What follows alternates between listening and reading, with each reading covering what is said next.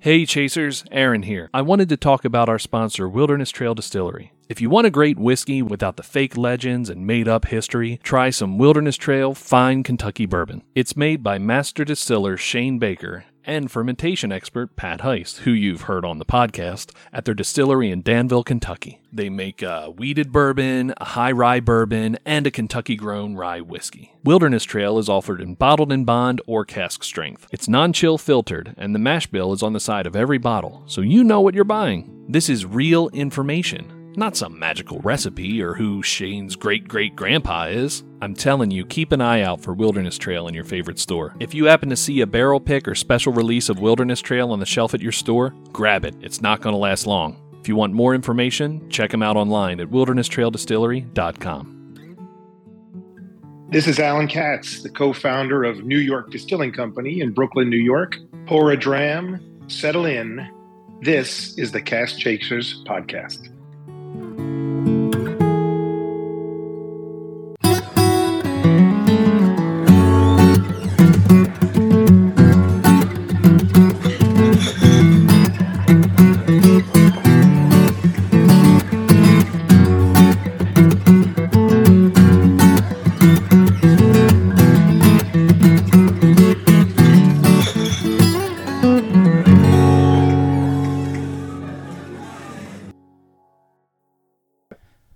Right, Cask Chasers, uh, here we go. We're talking to, well, to me anyway, a local fella out of New York. A lot of good stuff happening in New York, which is uh, which is cool to see. You've uh, you've heard our friend, you know, Lisa Wicker from Widow Jane. We've talked to Black Button Distilling, um, and now we have uh, co-founder Allen Katz of New York Distilling Company. I'm super excited to get into this conversation because he is well in the industry well known for his understanding complexionality and other words I can make up of rye. Uh, so it's going to be fun. It's going to be exciting, and I'm looking forward to it. Allen, welcome to the show, my friend. Great to be with you, Bobby. Thank you, thank you, thank you. No, no, thank you, thank you. I know we were uh, back and forth with your team uh, trying to find the right time to set all this up, and uh, I've been looking forward to it for a while. And you know, nothing beats talking whiskey in the heat we have right now because I've been very cocktail esque lately because it's so hot. You want something with ice, you want something mixed, you Sure. want something, you know what I mean? And for me, rye is just an outstanding mixer for cocktails. It's my favorite whiskey to put into a cocktail, but you know, on its own, it's also delicious. So tell us a little bit about New York Distilling, where it came from, how you got into this. I mean, when you were a little boy, did you just know I'm going to make whiskey? I, I, I, I didn't know I wanted to make whiskey. I knew I wanted to make something. Probably by the time I was 14 or 15, I had that inclination, and I thought, wow, I, I didn't plan on that, or whether I'd, you know, build televisions or make cars or or do something. But I did like the idea of creating something.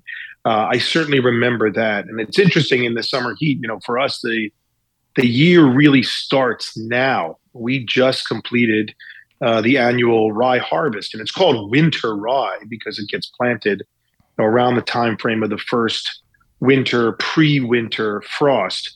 But now is the time of year where it's it's come up, it's grown, it's dried out a fair amount, and it's ready to roll. But uh, for us, uh, we were always inclined about not just the topography, but the agricultural qualities of several regions in New York State, and for us specifically about growing rye. But for me, I grew up in Baltimore, Maryland, and I can certainly remember by the time I was 17, not every week, but uh, hanging out with my grandmother. And rye whiskey, from a national or international standpoint, was certainly not popular at the time. But I had the fortune that there was an historic brand that uh, once upon a time was purchased by Heaven Hill, and it's called Pikesville Rye.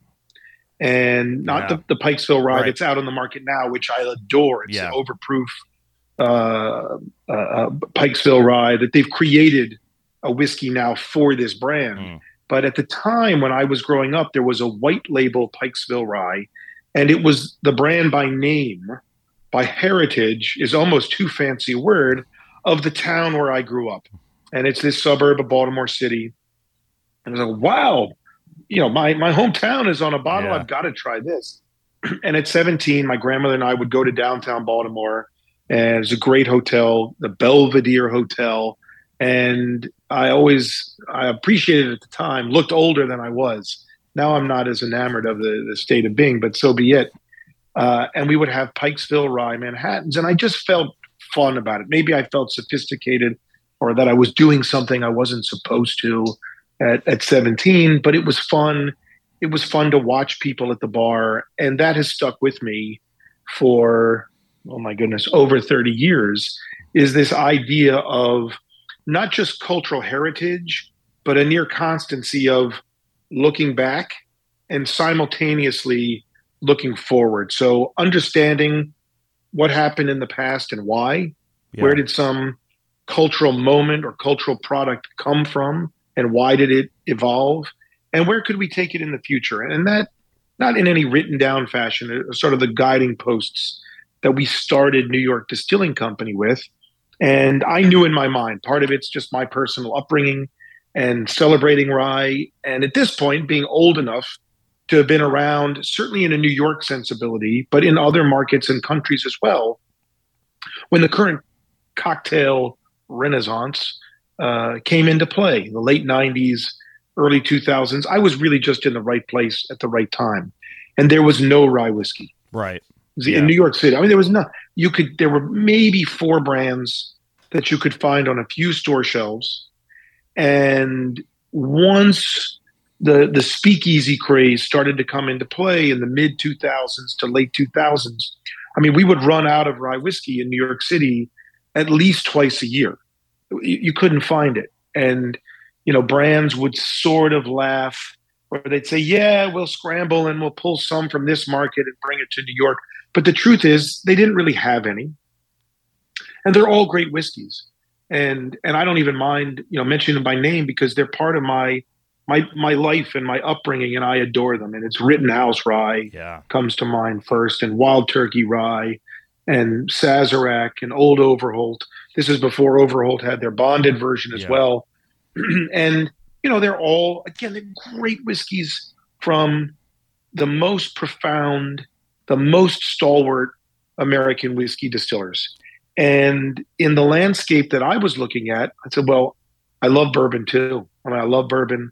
I love Scotch, Irish, Japanese whiskey, German whiskey. I'm I'm a fan of of whiskey and taking grain and turning it into something else. That's that's that's outstanding. I, I think one of the my coolest take my my biggest takeaways from what you just said is kind of where you come from. Um, you know, I'm in Delaware.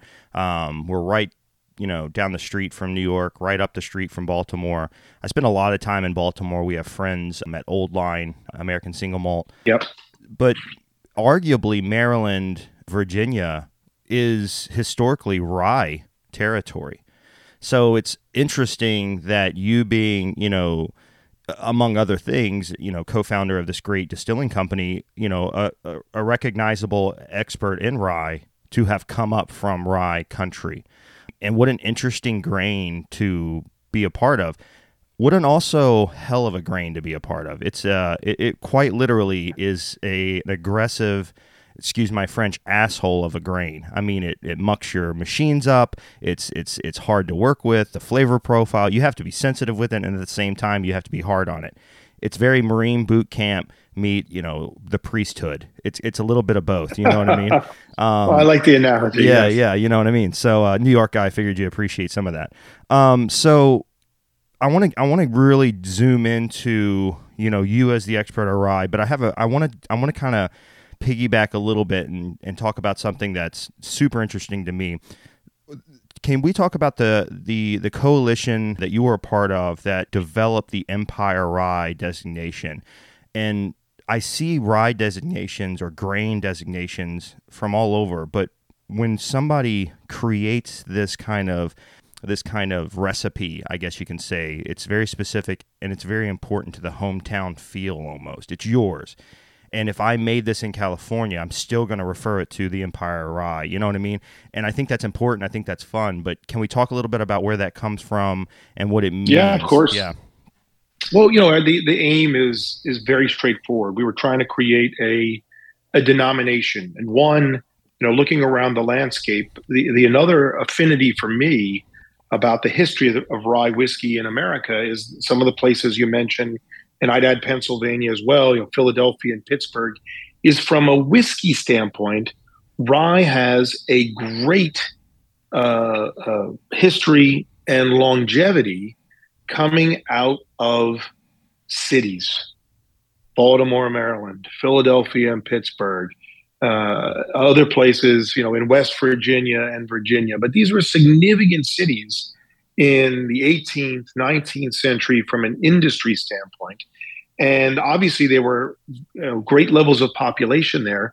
But when you think of other types of whiskey, whether it's bourbon and its association with Kentucky, though obviously it can be made anywhere. Mm. But bourbon from lots of places in the United States or Japanese whiskeys and other places that I've been to, whether it's in Scotland or Ireland, et cetera, as you think of a more pastoral setting. And so the link between cities and rye to me was also a real engaging point. And it led us and a collection of other distilleries in New York, as you said, to really think about how we could supercharge awareness of rye. It's a smaller category, obviously, than bourbon. It doesn't have any clear association with a specific geographic region of the United States yet. And it's on this really nice upswing of general interest, whether it's by cocktails. And we've been in this scenario now for 25 years, mm. practically, talking about cocktails and their origins, and we can have playful, even drunken arguments of mm-hmm. what whiskey was used first in the Manhattan. And so these are great, fun conversations. All that matters to me is you like your drink. Right. But in that context of saying, you know what? What if we captured this moment of all of these fun young distilleries in New York State and created, as I said, a denomination that could say, this is the essence of New York whiskey, or specifically New York rye whiskey.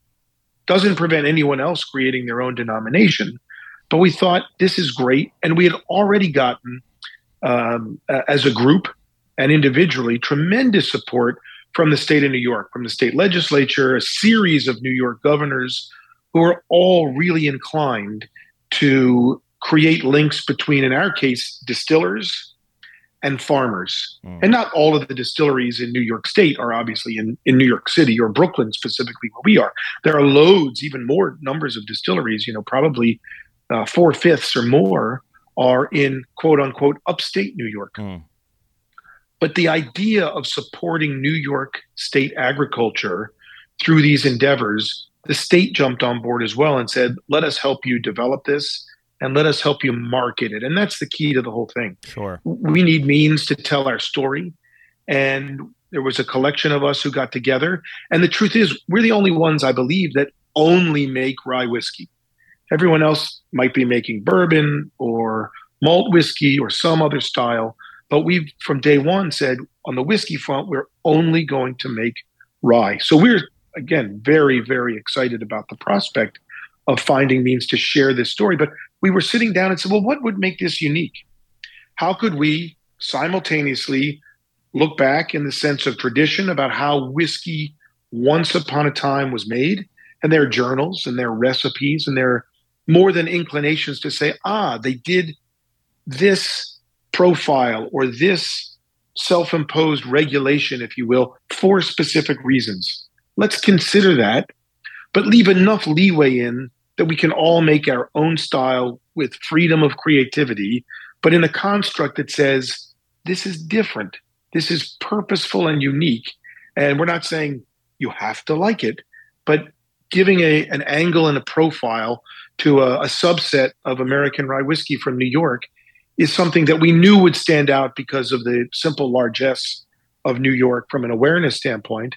But then to say, hey, we're going to have a range of whiskeys over time that people can really have a great experience trying. I absolutely love that. I really do. And I think first off making something and focusing on that one thing being great at that one thing and it's it's okay to have a wide portfolio but I unfortunately I do see some companies out there that are just putting their hands in too much, and I, I think sticking to what you know with since with rye um, is is brilliant. I also love the conversation of New York being agricultural. I know it's 70%, 75% New York grain to be in the Empire Rye. Well, specifically 75% New York rye. Rye, specifically. Not yes. just grain, but it has to be 75% New York grown rye. Which, if to the layman that thinks about New York, a lot of our listeners, and luckily we're global, so a lot of people, especially outside of the U.S., when they think about New York, you don't think about agriculture. You don't think about farms. You think about a big city, that one island, and that's kind of it. But New York is plentiful with with farmers and and open land and fresh water and things like that. So there is a there's a lot of story there I think too that kind of gets you know not talked about as much. But I think companies like yours um, really kind of shine a light on those folks, those folks that are growing and uh, partnering with you. And it, it, it's neat to think of New York as farmland and not just you know Manhattan. Well, I'll take it one step further, and it really is a specific context around rye as a grain, as a crop, and that is, you know, traditionally, probably for nearly the last century, as rye, not just as a whiskey, but as a grain, waned in popularity. It sort of sounds funny. Below the surface, mm-hmm. rye contributes tremendously to a literal sense of sustainability. Its mm. root structure helps preserve water, slow down soil erosion. And traditionally, farmers would plant crops of rye and not even harvest it. Yeah. They would grow it for the season and plow it under and get ready for the fall planting season. It adds nutrients to the grain. As I said, it has these wonderful attributes. And now, companies like ours, but specifically for us, because we only make rye whiskey, will go to farmers and said, "Hey, don't plow it under. We'll give you money for that grain." Hmm. And it sounds simple, but the reaction is is is is mar- is marvelous uh, because there's such enthusiasm to create these collaborations. And I'm not a farmer. I don't have the scientific background to analyze traits of grain except by tasting a finished product. So to simultaneously be able to learn about the agronomy of growing crops and what happens if it is a drier season or if it rains leading up to harvest or what the sugar content is mm. before it gets mashed has really been a, a part of the uh, most pleasurable aspects of, of learning as we go along. We were not experts at making whiskey when we started by any means. Right. Um, you know, my, my, stock line was, you know, I know what I'm doing, but I've never done it before. Yeah. and and to be able to put ourselves in a position to to learn about these different elements from the grain uh, all the way through the, the production process has really been a, a great, not just asset, but privilege, I'd say. Well, I you know, privilege wise, I have had the privilege of interviewing hundreds of people and talking to thousands of people in the industry. And if you put me in front of a um, a, uh, a still, I would not know what to do. I would I don't even know if I would know where to start. So I, I, I would spend an hour looking for the switch that turns on the boiler. So bravo to you and people like you that are out there doing uh, cool stuff and making these whiskeys. Hides, I want to throw a tongue twister at you. Okay. All right. Cask Chasers Podcast. Cask Chasers Podcast. Cask Chasers Podcast. Cask Chasers Podcast. That's kind of difficult to say. A little bit. You know, it's not difficult to say. What's that? Black Tot Rum. Black Tot Rum. I did it. Yeah, Black Tot Rum. Black Tot Rum. Black Tot Rum. I drink it straight because it's glorious as a sipper, especially from a whiskey drinker's standpoint. But what you don't know is two weeks ago when it was your birthday, mm-hmm. I made a rum punch with Black Tot Rum. You did? Yes. Orange juice, pineapple juice, some grenadine, some lime juice, and a whole bunch of Black Tot Rum. I remember the punch. And how delicious was it? Super delicioso. Boom. Impex Beverages. Guess what we are? What? A proud sponsor of the Cask Chasers podcast. Cask Chasers podcast. Boom.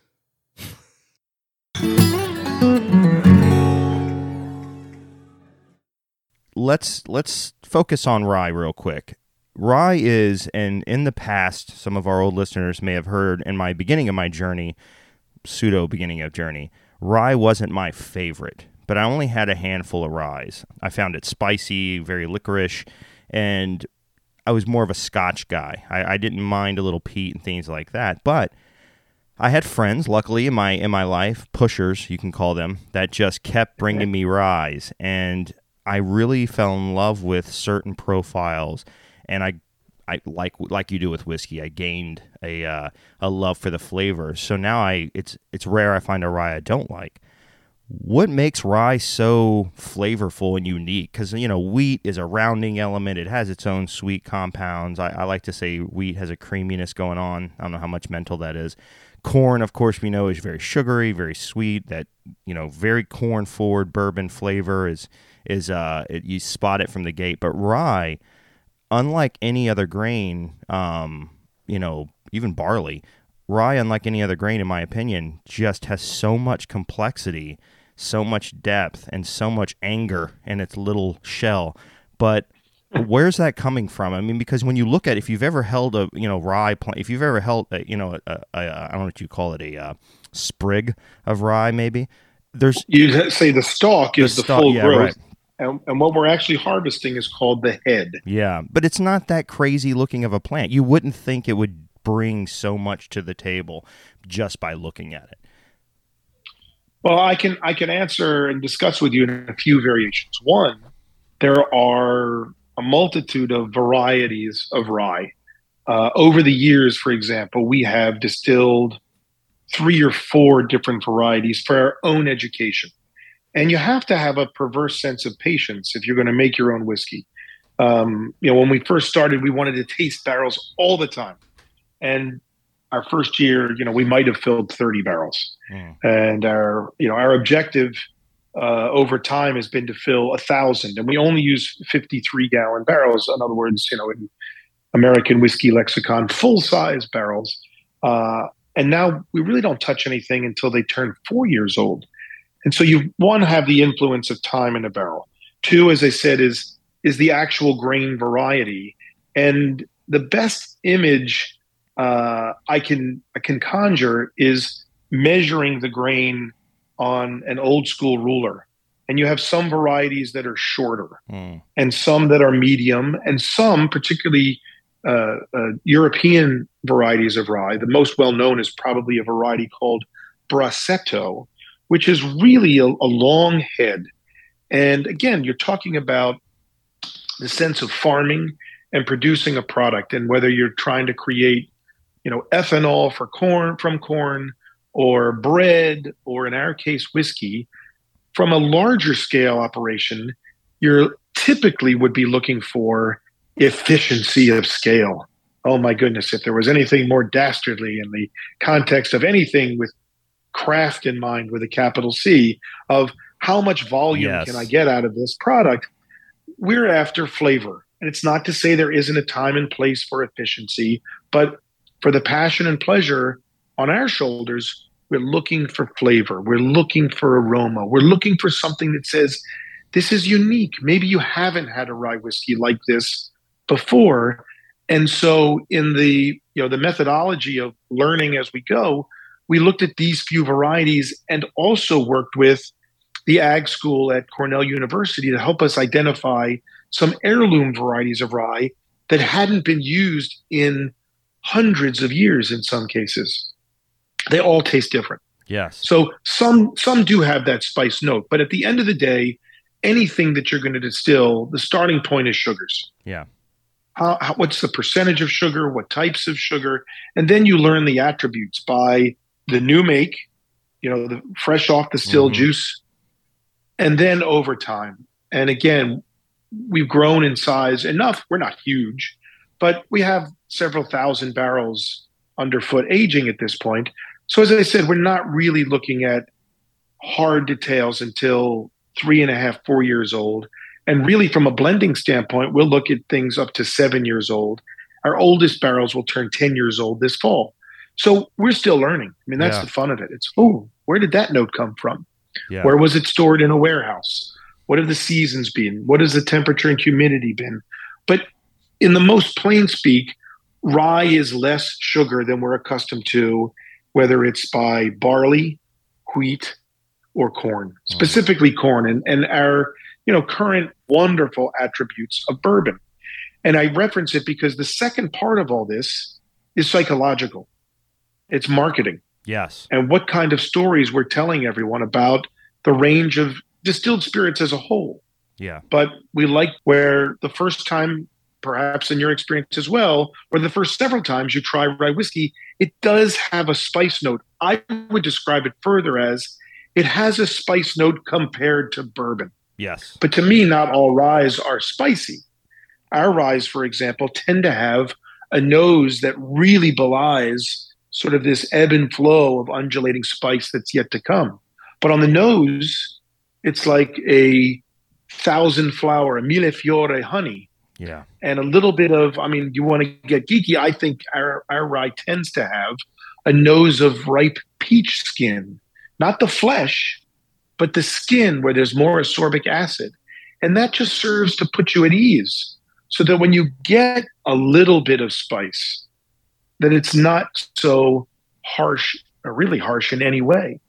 But, you know, to me, the other factors in probably both of our upbringing and our experience drinking whiskey, at least for me, when I started, most of the American whiskeys that you had available were at a hundred, were at excuse me, at 80 proof. Mm-hmm. You know, Rittenhouse was at 100 proof, Overholt was at 80 proof, Sazerac was at 90 proof. But if you looked across the range of bourbons, they were almost all at 80 proof. And now it's not only trendy, it's the popular theme to have quote unquote overproof whiskey. Why? Well, they might be a little spicier because there's a little bit more of a kick of alcohol, but there's a load more flavor. And from a marketing standpoint and a usage standpoint, all of us as distillers have come to realize that we're in a modern time. It's taken us at least 50 years, I would say, but we're in a modern time where flavor leads the way, Yes. a little bit more so even than efficiency of scale.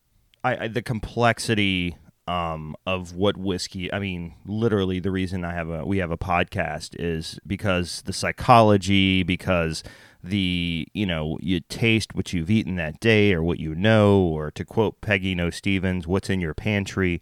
You know, there's so much more to every time I think, okay, I think I have it, or how many more episodes could we possibly do about one subject? Then we start getting down the road with people like you, where, you know, we don't really talk in whiskey about which grain, which rye. So we know rye, we know corn, we know barley, we know wheat, uh, we know rice if you want to go down that road. But Sure. but then you start talking about but then you start talking about okay rye and then you really get into it okay what what a variation of rye. Um, and you really don't see that in the whiskey. You do in the in the wine world you know we know somewhat which grape may have been used based on the name but rarely do you see it in the whiskey world. I think one of the examples that few i can give is balcones blue corn um, but then I'm sure there's 15 variations of blue corn. Um, so it's interesting to me that not only is it one rye, which rye, and where was it made, and how much, and what proof, and where was the barrel, and so it's lazy, and it was lazy of me, full confession, to say I don't like rye. That is a very lazy. It, it just is because what does that even mean? You know what I mean? Well, which rye do you not like, and whose rye, do you, and what time, and what season, what year? Uh, so I think it's really neat. Well, I think of it as the way I talk to my kids. yeah, Someone might might might might not like rye yet. yes, yeah, You know, we're at a point where if you're a whiskey drinker, whatever that may be, uh, I think there's there's a rye whiskey and the element of rye whiskey more broadly that someone can have a great affinity for. Mm, It's just part of expanding experience and creating access points. You know, and I think it's across the board. It's not just in rye where there's this in, there's an innate interest in points of origin and the specific grains. It's just that in a fun way, this moment of craft distilling and, and specifically craft distilling whiskey has helped create that entry point. And, and for us, we're we're getting ready next year, certainly by next spring, to launch an heirloom variety of rye that we've been working on for a dozen years, super excited. and it's it's never tasted uh, better, but it's also never touched any lips of living human beings. That's incredible. and that's a real exciting point to say, hey, here's another access point, another point of discovery. But from a heritage standpoint, it's looking back to something that others had the opportunity to use, but without the benefit of modern access, modern techniques, equipment, etc. So I can't say it's the exact same thing, but it is a, a hearty exploration and point of rediscovery. And I think that's what people are excited about because the other part of the psychology, whether it's rye or something else, from my standpoint, is people are looking for things that are quote unquote different. Hey, I've seen everybody drink that. What else can I try? And that's an that's a hallmark of, you know, a, a little bit of a lack of brand loyalty. And I don't mean to say I only drink one thing and put it away until months later. You might have one whiskey and you drink it every week. But the likelihood is these days that that type of drinker probably has that drink once or a few times a week, but also has other things Sure. to drink very regularly. Sure. Where I know growing up, my father had the same drink every day of the week for years. And that that type of consumption or habitual consumption really doesn't exist today. No, and I there there I mean there's balance, of course. Um I people's homes I go into, um, they know I'm there. Um, I look at their whiskeys on their shelf and they have, you know, a collection. I always go to bars and, and whatnot, and I like a collection. And I think that's healthy. I think trying, and I, I have too many bottles. I mean, it's based on what I do, but um, the, and what's sent to me and what I buy for myself, it's it's. I'm probably not the example you want to. You could have certain agencies called on you if you're a normal person without a podcast and you have the amount of whiskey we have, but it's it's it's it's for research, um, uh, research only. But I think I think what I love about the whiskey community, and you kind of hit on this earlier, is although there is com- competition because it's sales, it's business, there's not a sense of aggression in the uh, aggression in the competition world. It's a very friendly competition, I think, and I think a lot of respect. And uh, what people don't know is a lot of barrels change hands and a lot of conversations change hands. But at the end of the day, I think what that makes is it's not about, you know, don't buy New York Distilling because you're a fan of such and such. Do buy New York Distilling because their rye is unique to them and it's going to have its own story and its own, you know, it's it's like why would you read a book by one author? You know what I mean? And that's it. You get you got a reader reads, uh, you know, and a drinker I think should drink and experience. And um, I want to I want to just for the listeners out there, um, they're a great distillery, huge story, um, smart people behind the helm. Um, I've talked to, I've chit chatted with, um, uh, obviously with Allen, but some other members of your team, and everyone is in the, and I mean this in the most respectful way, a nerd, and I love that. Um, you guys do care, and you take this unique.